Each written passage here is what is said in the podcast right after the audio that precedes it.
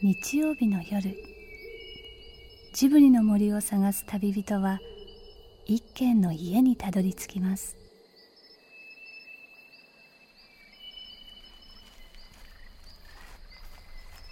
ジブリの森のラジオの川のほとり。そこに立つレンガの家はスタジオジブリ鈴木敏夫さんの隠れ家です。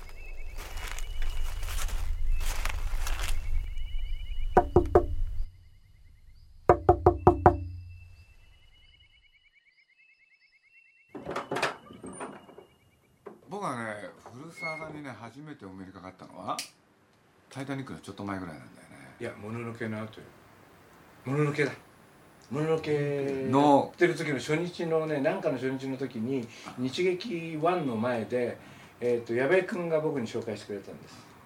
僕お名前はねよく知ってたんですよ。いや僕はあの尾形さんというあの、はいはいはい元あの上司で あの先輩であの方と1980年に帝国の逆襲の原作を徳間さんがお取りになったんであと「ジェダイの復讐」やりましたね。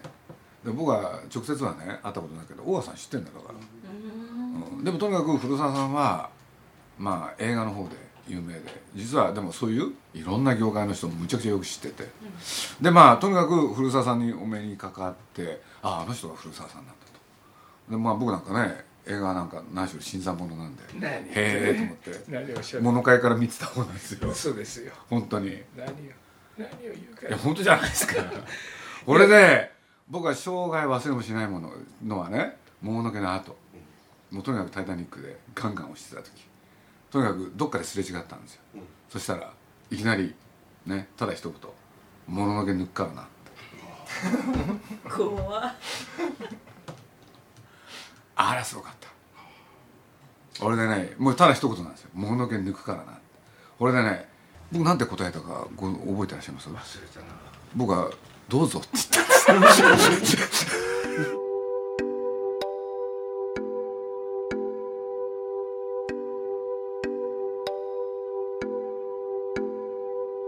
レンガ屋は時々池田屋のようです僕は中学2年生の時にこの仕事やろうって決めたんですよ。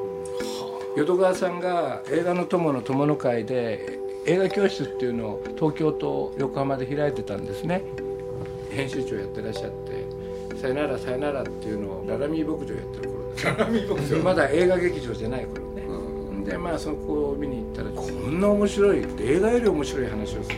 こういう仕事をやろうと。やっぱりあの何がきっかけなんですか？もう映画は僕はその要するにどの映画だってあるんですか？ない。新しい日本を作ろうと志す志士たちが集まった幕末の隠れ宿。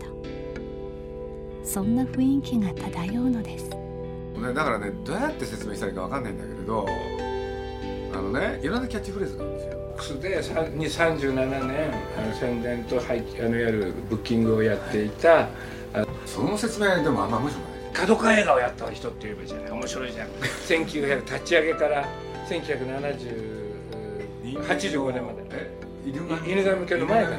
とにかくおそらくねあの一番ね日本の映画の歴史の中で興行収入を上げた人。それからなんて言ったってね「タイタニック」であれ日本で大ヒットさせた人。配給そんなこと言い出したらもう腐るほどあるんですよね。なんて言ったって「スター・ウォーズ」スター・ウォーズ。あだからこういう言い方もできるんですよルーカスとキャメロンンが日本で一番信頼する男。この夜そんな恋愛に集まったのはサンダンスカンパニー古澤敏夫社長。この間お会いしましたよキャメロン。12年ぶりに。で頼まれたんで DVD の宣伝やってくれって言って。今回あれあのアバターはちょっと短かった。今は短かったんだけどあれアースデーに出すっていうコンセプトをキャメロンが全部決めちゃった。塚ちゃんは自分がの今の仕事のことを心配して喋ってるんですね。そうだよ。心配この間一緒にあのそうです。美味しいご飯食べて。ます分かって聞いてます。4時間ぐらいぶっちゃべってきました。僕あれだって僕古澤さんからいろいろ教えを請うべきだっつって。いやいやなんで僕に会いに来たのって聞いたらいや鈴木さんから言われた。そうそうそうそう当時とにかくビデオの責任者だったんですけれどこの何月からでしたっけ？3月か3月から実は映画の方もやることに最初の映画が大変じゃないですか。当たっちゃったんです。素よ晴らしい。ありがとうございまなんだいやあの運も才能のうちだから。だから運がいい人なんですよ、うん。す運はいいかもしれない。ね、と人柄。人柄いいでしょ。いいですね。ね。いやあのこの人信頼できますよ。そしてウォルト・ディズニー・ジャパン。塚越隆之ゼネラルマネージャー。宇沢さんってやっぱり親分からそうだよ。そうですね。俺だって、えー多分映画のお仕事してなかったらヤクザで殺されてるか 適当に生きてるかだったんじゃない人は殺めなかったけど。人はやめなかっいやちょっとあの罵倒はするけど。真面目にちょっとね。真面目にやんないやつ怒るんだよ。3D という黒船が来襲した時代に今何をするべきなのか。日本の映画界の志士たちが顔を合わせて何かを話し合おうとしているようです。あのアメリカのイランのマーケティングでグローバルマーケティングでアメリカが言った通りこの通りこうやってやれああやってやれいわゆるビジュアルはこうだポジショニングがこうでタイアップはグローバル隊員でこういうのでこういうやっちゃいけないことやっていいことが僕は全部逆らったからね。話聞かないからここは日本だから。もしこの映画が行かなかったら30億の配収40億の配収あのそれ以上あの行かなかったら俺をクビにしろとそれ全部買ってきたのよ。僕はあの危なかったよね一本一本多分もうこ現れないってみんな言ってるよね。で俺は喧嘩しろって言ってんじゃないのよ。あのそういうやつもいたし、うん、でもあの上手にやった方がいいと思う、うん、やっぱり継続が力なんだから。長くやんなきゃダメよ。2年3年でみんなやめちゃうから。あのやっぱりバトンが渡らないんだよ。高校の時自分から飛び込んでいってなんか手はないと就職の先はと全く試験もない空きがなければダメだということなので 当時あのフランス映画祭なんかをやってた東京商工会議所にある東証ホールって今でもあるんですけど、そこであの飛び込みであのただであのいわゆるボランティアでえー社会の立ち会いと掃除とあのなんかの手伝い何でもいたしますからやらせてくださいって言ってあのゆ夜の試写会のあのお手伝いをしてそこに、え1年ぐらい通ってるうちに全メジャーのいわゆる宣伝マンの全ての人と映画評論家の人を紹介していただいたりあるいはそこで あの主催している当時はテレビ局ではなくてラジオ局。あのラジオ関東とか日本放送とかあるいは文化放送とかそういうところの事業部の人たちと知り合いになって、えーそうこうしているうちにパラマントからあの半年ぐらいだったらばあの契約で空いてるんだけど来ないっていうのが1965年のあ終わりぐらいにあって行ってで、えーそこをやってるうちに次からホックスからあうまくいったらあのもっと長くできるよっていうんでじゃああの試験は何かやるんですかって言うからじゃあちょっと映画「かもめの城」って見て自分でプレストあれをコピー書いてごらん。白書いてごらんって言って言われてであのホックスに66年にあの入れたんですよでまああの戦後、それいくつの時ですか？えー、19ねであのえっ、となんだ。えっ、と一発目の映画はジョセフ・ロージーのコミックを映画化したあモニカ・ビッティ主演のテレンス・スタンプ・ダーク・ボガードの「唇からナイフ」ってモデスティ・ブレイズってキャラクターネームを。それってモニカ・ビッティが初めて娯楽映画に出てるそう、んですね。ポップな映画。ミケランジェロ・アントニオニのね女優さんだから、ほんであんなことやってた人が愛の富豪のの人が。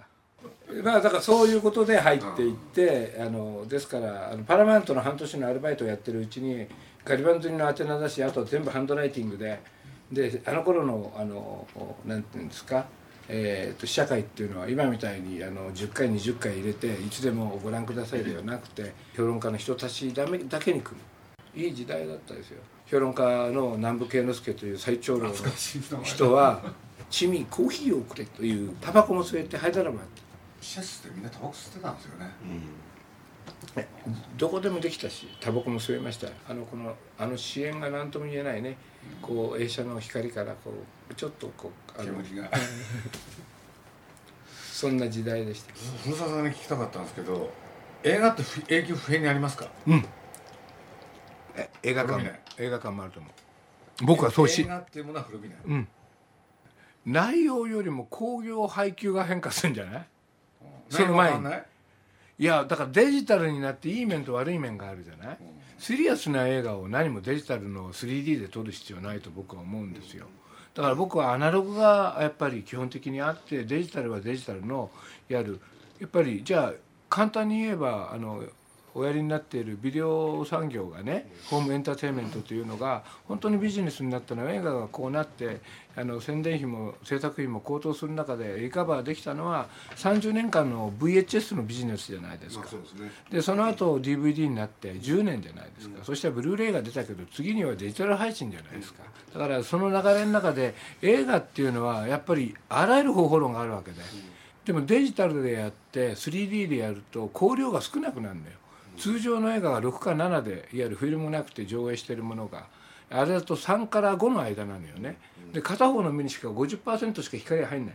片方の目もそうすると暗いんだ。で飛び出すだけでもなんちゃって DVD ねコンバートするってあんなことをやると人の信用を失うって一時は商売になる、でも今アメリカがマイナス2なのよ。前年比。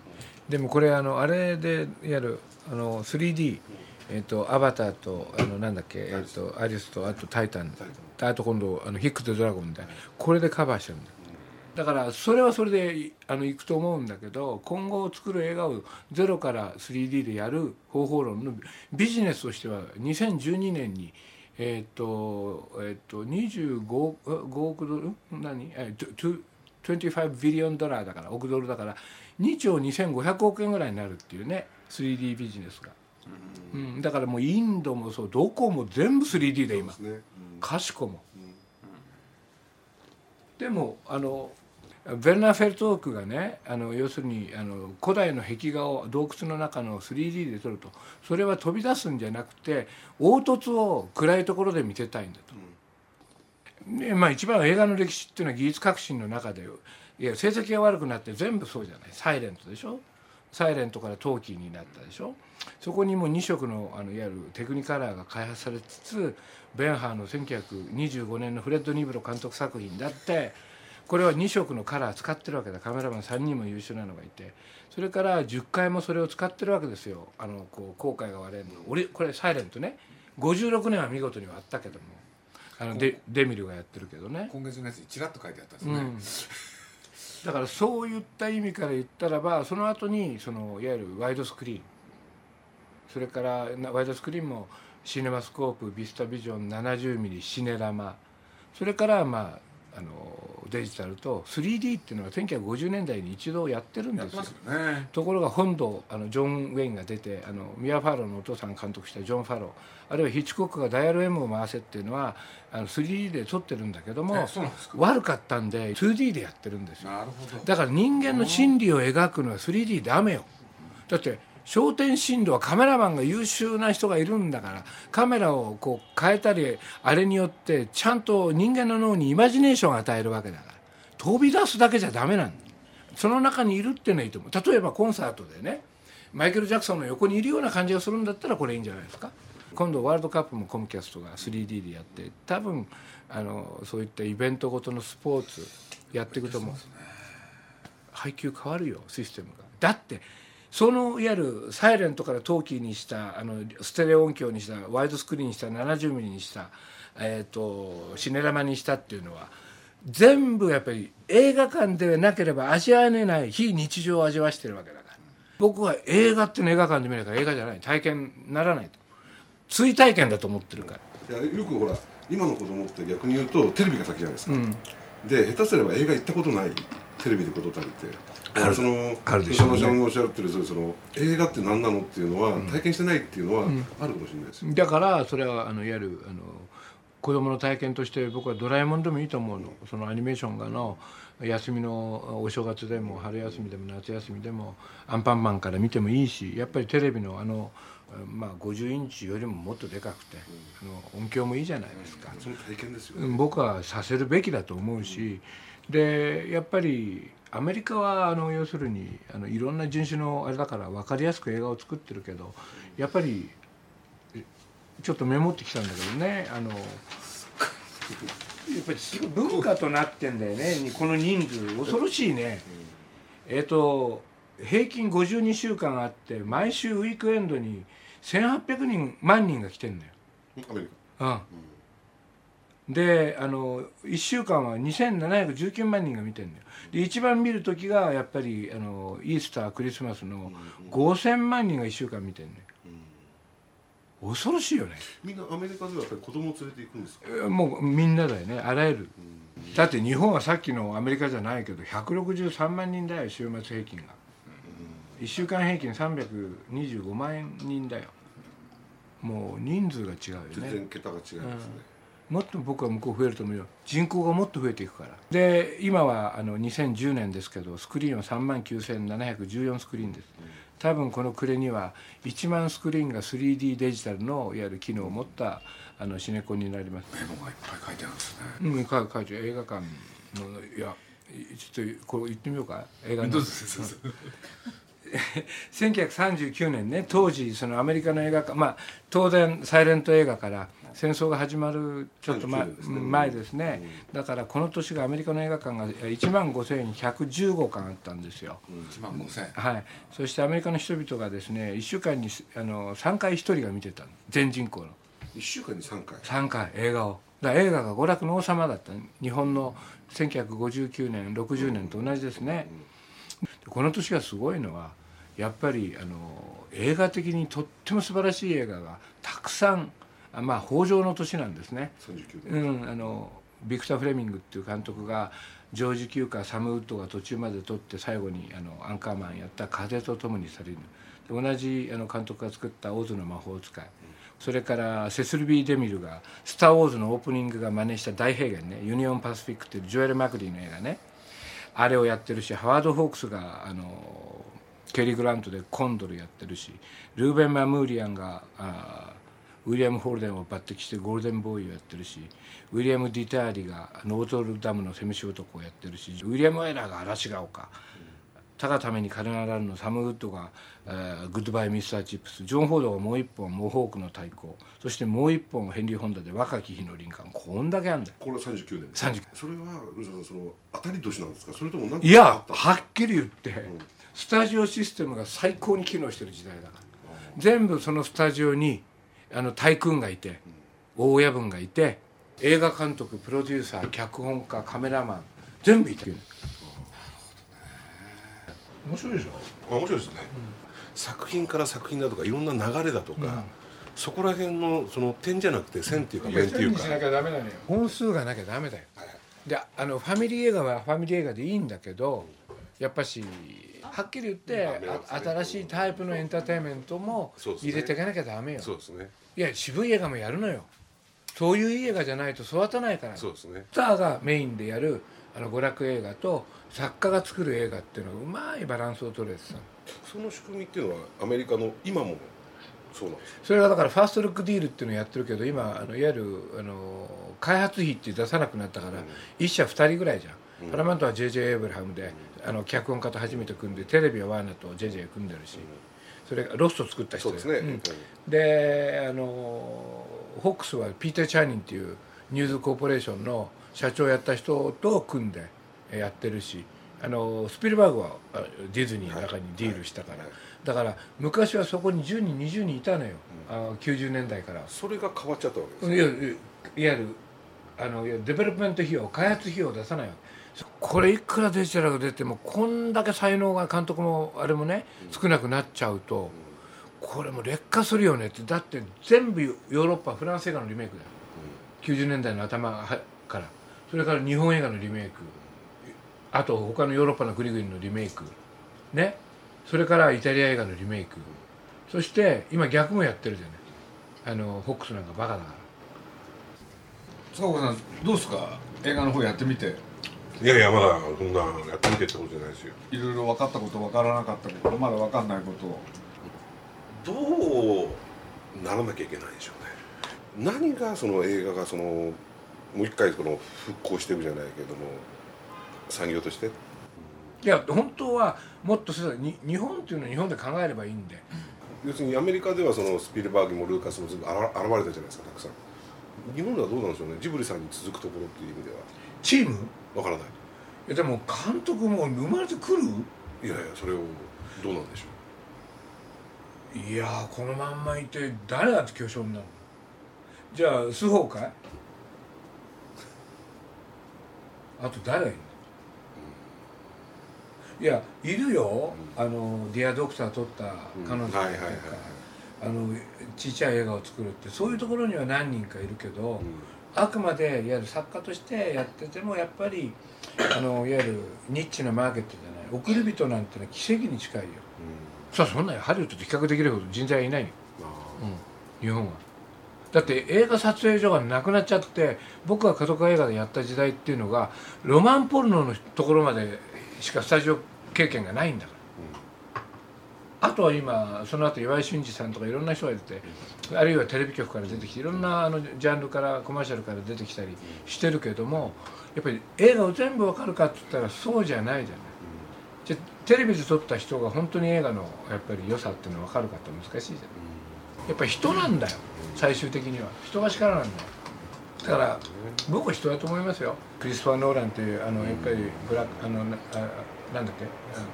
ダークナイト。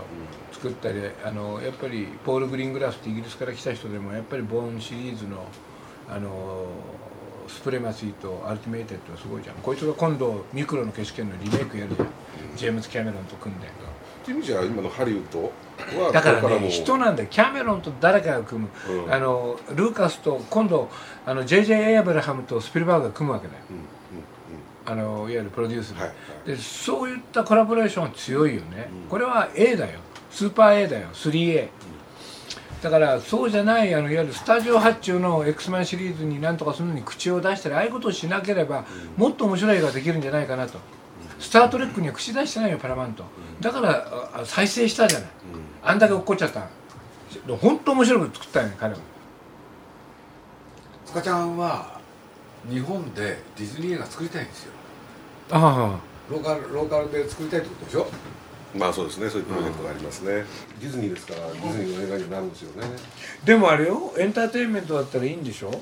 エンターテインメント。ただ、うんまあ、やっぱり子供が来なきゃダメ？子供とは限らないですよ。やっぱファミファミリーでしょ。だからファミリーって言ったらやっぱりあの老若男女ですよね。じゃああれじゃあオールターゲットの一番難しい ET 作れっつうのかよじゃあ。え？ET だけどあんな企画はなかなか出てこないよ。いやでもねやっぱそう日本的でディズニー的なものってどんなのそんなもんないよね。いや今までなかったんですよこんなのでそれを作れるチャンスじゃないですか。そりゃそうだ。だだから面白いと思います。だからディズニーっていうとイメージが日本的じゃないじゃない、うん、いやだから新しい。じゃあ新しいあれを作るわけね。そういうこと。それをやりたいなと思うんですけど。あでもねあのなんかやるって映画ってさ継続性だから、うん。じゃあやろうよと失敗しても5本作ろうなんて言うとね死に物狂いよ。でもやっぱりトライすべきだよね。で信じたものを最後までみんなのチーム力でどこまで活かせるかで。うん、うん、いいですね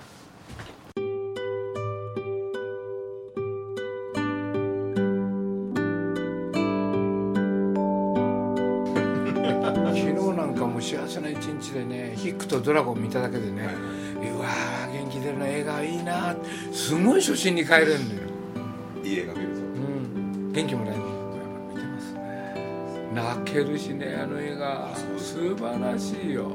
感動するし。あるいは大人の人も子供にも。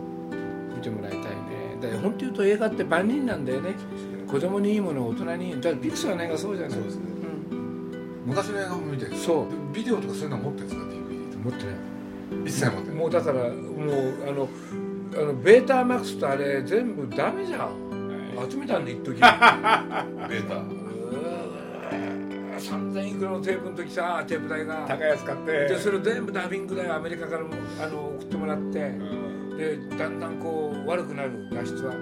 で次に VHSVHS もガーじゃん。レーダーディスクも買った。ガーで今 DVD はあるんだけど。まあ今は一応あるよブルーレイどうしようどうしよう集めたけどこれ短いなとさっきの話じゃないけどもうあのダウンロードだなんてダウンロード俺してどうやって整理するのかなと。そういうの下手だから。高橋さんに教えてもらってそうだねうまいね。うまい。そういう意味じゃもう記憶力抜群にいいからね。みんな頭の中入ってるの。ね。歩く図書館映画図書こうやっ館てプッと押すと出てくるんだよね 聞いてくれると。だからあの塚越さんみたいに日本映画どうなるんですかなんてそんなこと良くなるわけねえだろうってみんなで頑張るしかねえだろうって言いたくなっちゃうのね。古澤さんと日本のもし映画がね映画業界って言ったらこれもう少し大きくなるとしたら布石の第一歩っていうのはさっき言った人材になるんですよ。最近はその要するに職人っていうのは少なくなってると。寿司屋とかその宮大工しかいないっていうんだよ。だからやっぱりね僕は映画の宣伝も職人が必要だと思ってるんだよ作る人も含めてね姉がよく映画を連れてってくれたんですよでもあの頃の映画っていうのは東京で労働省3ヶ月4ヶ月。シェーンっていう映画が53年に公開されると田舎のあの名画座に来ると2年ちょっとぐらいかかるから要するに映画にもう雨あられでフィルムがやっぱり10分ぐらい短くなってる。あのやっぱり切れて綺麗ですね切れて目直しって言って目ってわかる？あのいわゆるスプロケットのところのあの穴ね。あれが切れちゃうとこうガガッて回っちゃうんででそれをこう切ってまたあの貼り付けてるっていう。そういうところから映画会社入って仕事するんだよ。メジャーでも何でも。そういうことをやってる子が今一人もいないの。あのどっか物流から来たり何したり何して英語ができるだけでわーってやってるから映画に愛情がないの。鈴木敏夫のジブリ汗まみれ。今夜の出演はスタジオジブリ鈴木敏夫。サンダンスカンパニー古澤敏夫さん。ウォルト・ディズニー・ジャパン塚越隆之さん。黒船の怖さも弱点も知る3人が映画の歴史を俯瞰して自分たちのいる場所を確認した後これから何をするのか楽しみです。僕は映画を作ることも売ることも全てやっぱり最初は論争だと思うし次にはやっぱり調整だと思うし次には妥協だと思うんですよ。だしあのパブリッシーできるやつってパブリッシーとは何ぞやと評論家とあのいわゆるあの論争できるやつライターとも編集長ともともかく違うんじゃないか。俺はこの映画嫌いだっていうのを好きにさせちゃうの駅行くまでに。そのくらい押していかなきゃダメなんだ。よこれもあるこれもある。これもある。切り口は。書けないよとトップ記事をじゃあこういう切り口だったらあの社会的な文化的事業でできるだろうと。それを作っていくのそういった意味でやっぱりボランティアで中学高校みたいな時から本当の好きな子だけをなんか例えばあの塚越さんにスポンサーになってもらうとかあるいは高井に少し一肌最後にね辞める前に脱がせるとか、ね、そしてまあどっかのところにそういうあれをあのやる安く本当に好きなやつどっかの大学行ってる子でも中学高校でもいいからそういうあれをあのやって例えばゲストのそれ鈴木さんに来ていただいたりとかね戸田夏子に来てもらったりとかでやっぱり現場の映画監督に来てもらったりとか。で映画っていうのをそのいわゆる作るってことではなくて要するに売ると。映画っていうものをいわゆるゼロからあのお客さんに出すまでのプロセスの中でどういうふうなあのことが基礎知識であのやっぱりあの情熱も忍耐もやっぱりあのチームワークもそういったやっぱり仕事の上で最低限に必要な率先性もやっぱり仕事を追行することもできるっていうのそれだけ好きじゃないとやっぱりエネルギーつながらないのでね。だからそういう意味ではボランティアをもうあと1年もしたらやろうかと。それを発案をあの高あのなんだあのた高井先生とか相方にお願いして、えーでなんてどういう返事が来るか楽しみでねでもし来なかったらまあどっかで書いてあるから。高井さんい。い人だから協いや力してくださいだからお前も来るんだと。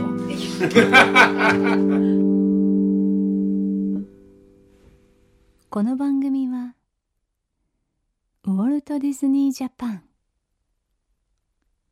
読売新聞。町のホットステーションローソン。JAL 朝日飲料。